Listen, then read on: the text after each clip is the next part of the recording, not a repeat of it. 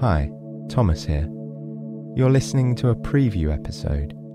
You can enjoy the entire story tonight by subscribing to our supporters feed. There you'll get access to the entire back catalogue, bonus episodes, and more, and it's all completely ad free. Click the link below to learn more. And thank you so, so much. Me and the team really appreciate your support.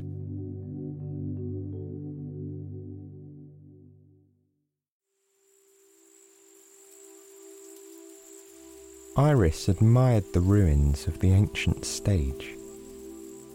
The narrow surface was raised on massive stone blocks, beautifully decorated with creamy white sculptures. Not surprisingly, most sculptures represented Dionysus, the Greek god of wine and theatre. The theatre was named in his honour, after all. Iris smiled. She loved mythology, and, for a few moments, she pictured a time when plays honoured the entertainment loving god. She imagined warm summer nights when people attended the first performances. The lively acts that unfolded on this very stage, and the loud applause from an appreciative audience. Thousands of years later, the world's first theatre was quiet. Now, Iris was its only guest. She planned to wander through the stage and seating areas to see what stories the old ruins may tell. The space between the stage and the seats was circular and had been paved with marble.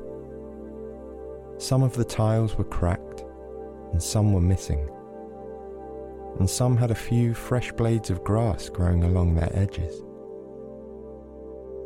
In ancient times, this space belonged to the chorus, a group of people who helped the audience follow the performance. Sometimes they commented on the play, while other times they sang and danced. The rows closest to the stage also caught her attention. These were seats of privilege, reserved for priests and other guests of honour.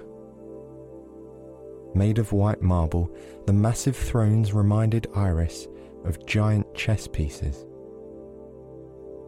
Some seats were broken, while others managed to pass the test of time. Iris picked a seat from the empty row and watched the empty stage in silence. The marble throne wasn't particularly comfortable, but the rock felt cool, which was a nice contrast to the warm air. From the seats of privilege, Iris headed to the theatre's tiered seating. A flight of stairs, old like time itself, took Iris to the upper rows. With every step she took, she pictured people of Athens attending the plays she saw how the theatre had changed over time. At first, the audience sat on the grass. Perhaps later, they used wooden benches. Finally, they cut permanent seats from rock in the hillside with perfect symmetry. Whenever she stopped to look back at the stage, it looked smaller and farther the view from the upper seats was not ideal. Still, performances would have been amazing thanks to the theatre's superior acoustics at the time. From the last row of the amphitheatre, the performance area looked like a monochrome mosaic. Behind the tiny stage, Iris could see the Greek capital city with its white, picturesque buildings. Above it, the sky was filled with rich, fiery hues.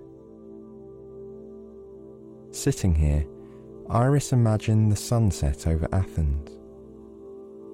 It must be dramatic, like the end of a classical play, she thought. Having enjoyed her visit, Iris left the ancient theatre. She walked toward the city centre, thinking about the ruins and enjoying the lull of the early evening. Traffic was slow, and yellow lights started to flicker along the streets. The Athenians spent time outside, enjoying the fresh evening air. Seeing the locals' happy faces, Iris remembered an old myth. The most prosperous city in ancient Greece was named after the goddess of wisdom, Athena. She beat out a rival god who also wanted to be the city's patron deity by giving the Athenians a valuable gift an olive tree. It provided food, wood, and oil, which would make the city rich. Blooming olive trees still grace the streets of Athens. The precious oil and fruits were served with every meal. Iris passed olive trees on her walk home. The streets were empty, and the Athenians switched off their lights one by one. From the large window in her room, Iris took a moment to glance at the moon. It was thin, glowing white, and shaped like a sickle. When a yawn arrived, she decided it was time to change into her pajamas and settle into bed. Everything around was silent. Her body felt heavy after a long day. Breathing deeply, Iris closed her eyes and was overcome with a sense of contentment.